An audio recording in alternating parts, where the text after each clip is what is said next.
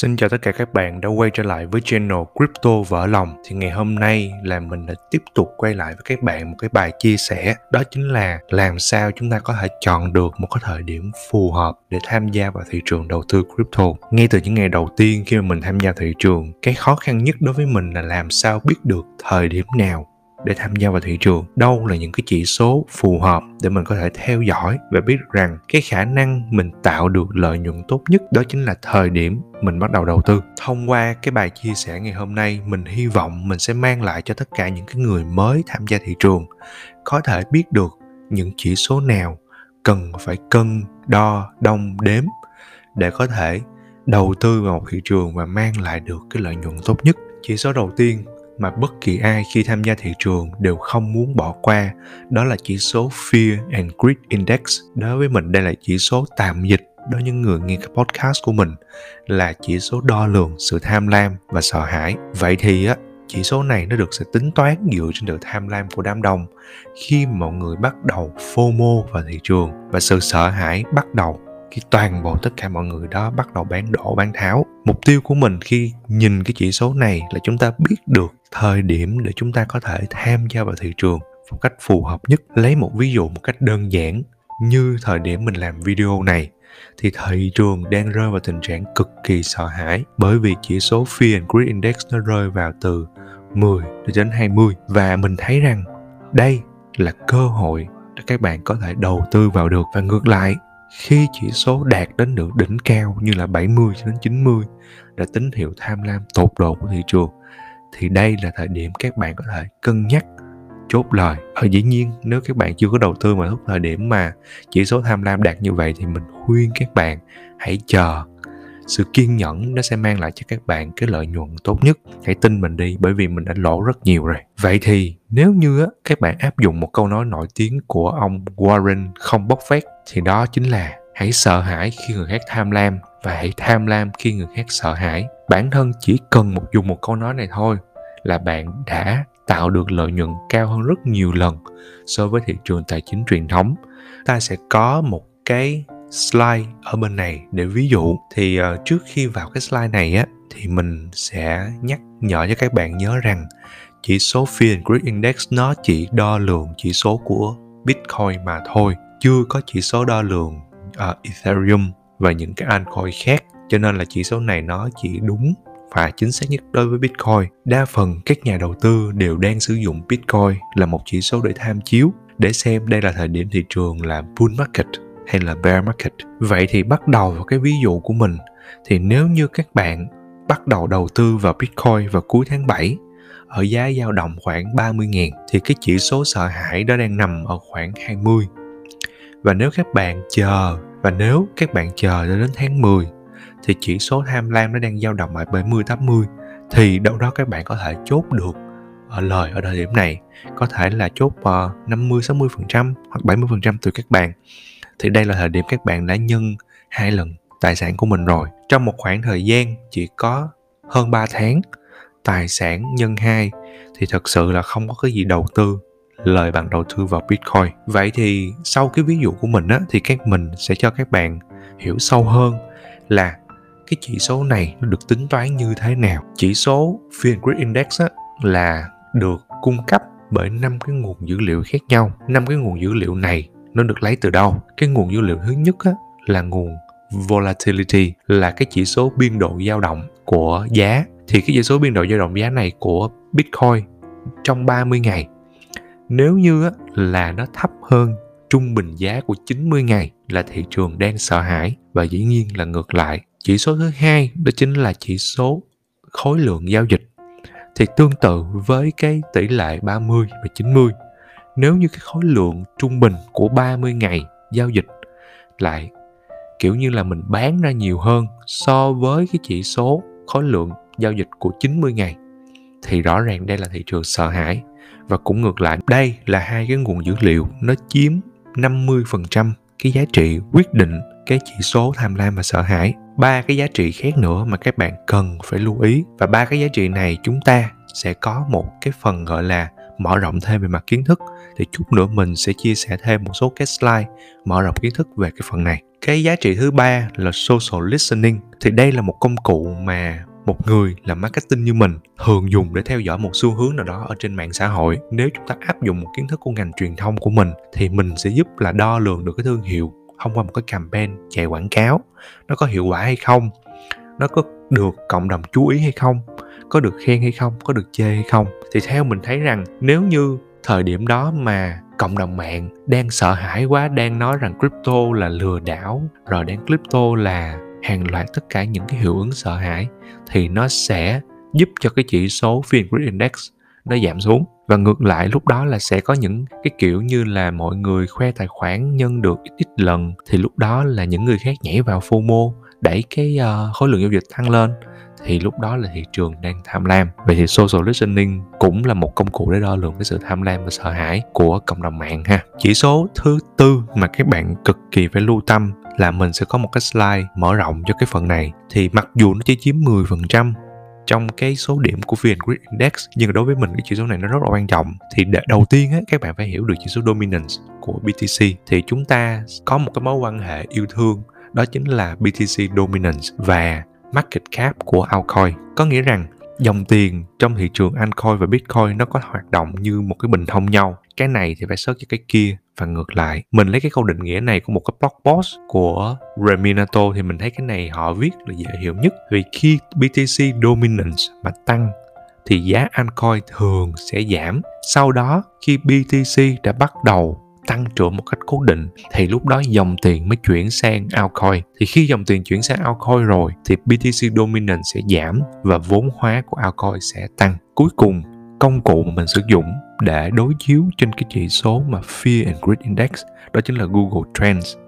Thì Google Trends nó là một cái công cụ miễn phí của Google, dùng để đo chỉ số tìm kiếm của một cái từ khóa nào đó. Và các bạn có thể tìm kiếm bất kỳ từ khóa nào thì mình đang để cái ví dụ ở đây là từ khóa Bitcoin thì khi cái từ khóa Bitcoin nó được tìm kiếm nhiều nhất cũng là lúc giá BTC tăng mạnh thời điểm đó và ngược lại, khi thị trường điều chỉnh, thì mọi người đã exit ra khỏi thị trường rồi, thì chẳng ai buồn mà tìm kiếm chữ Bitcoin nữa đâu. Vậy thì khi các bạn theo dõi cái chỉ số này, các bạn cũng có thể biết được rằng à tự nhiên chỉ số tìm kiếm Bitcoin tăng đột biến, thì mình phải cân nhắc xem là chúng ta có nên tham gia hay không. Cái này không phải là lời khuyên tài chính của mình. Tuy nhiên đây là một cái công cụ giúp bạn hạn chế rủi ro được cái việc mà mất tiền khi tham gia đầu tư vào thị trường crypto. Sau chỉ số Fear Greed Index nó được xem là một chỉ số, gọi là, cơ bản nhất khi tham gia thị trường. Nhưng mình còn những chỉ số khác nữa mà các bạn cần có thể xem. Chỉ số này mình tạm đặt tên là YouTube View Index. Thì với những nhà đầu tư F0 thì mới chân ướt chân ráo bước vào thị trường thì tâm lý đầu tiên của các bạn là sẽ lên YouTube tìm xem tất cả những cái crypto channel nói về crypto như mình đang làm cái vlog lúc này. Và đặc biệt những cái headline mà giật tích như top 10 ở uh, dự án nhân 10 hay là những dự án nhân 100x hay những dự án để giúp bạn gan được 10.000%, 500%, whatever. Và những cái giật tích như vậy sẽ khiến các bạn bấm click vào để xem và thường những cái trang đó, họ sẽ có những cái list hoặc là những cái dự án bạn có thể đầu tư. Điều này không có gì sai, bởi vì các bạn để ý rằng channel mà họ đàng hoàng á, là họ sẽ cung cấp cho bạn những thông tin thật sự có giá trị, cung cấp những thông tin về mặt, gọi là, ưu điểm và khuyết điểm của cái dự án đó. Nhưng mà cái quyết định đầu tư vẫn là ở bạn. Quay lại chút xíu á, về YouTube View Index á, thì cũng cái thời điểm mà thị trường nó đang tăng á, thì cái lượt view của những cái trang này nó cũng tăng vọt theo thì mình dùng cái công cụ đó tên là VidIQ công cụ này cũng miễn phí luôn ha. Mình sẽ đo lường cái lượt view của họ. Và số lượt view của họ cũng tăng với giá của BTC và giá của altcoin. Và sau những lần điều chỉnh, lượt view cũng giảm theo. Các bạn thấy một cái điều thú vị không?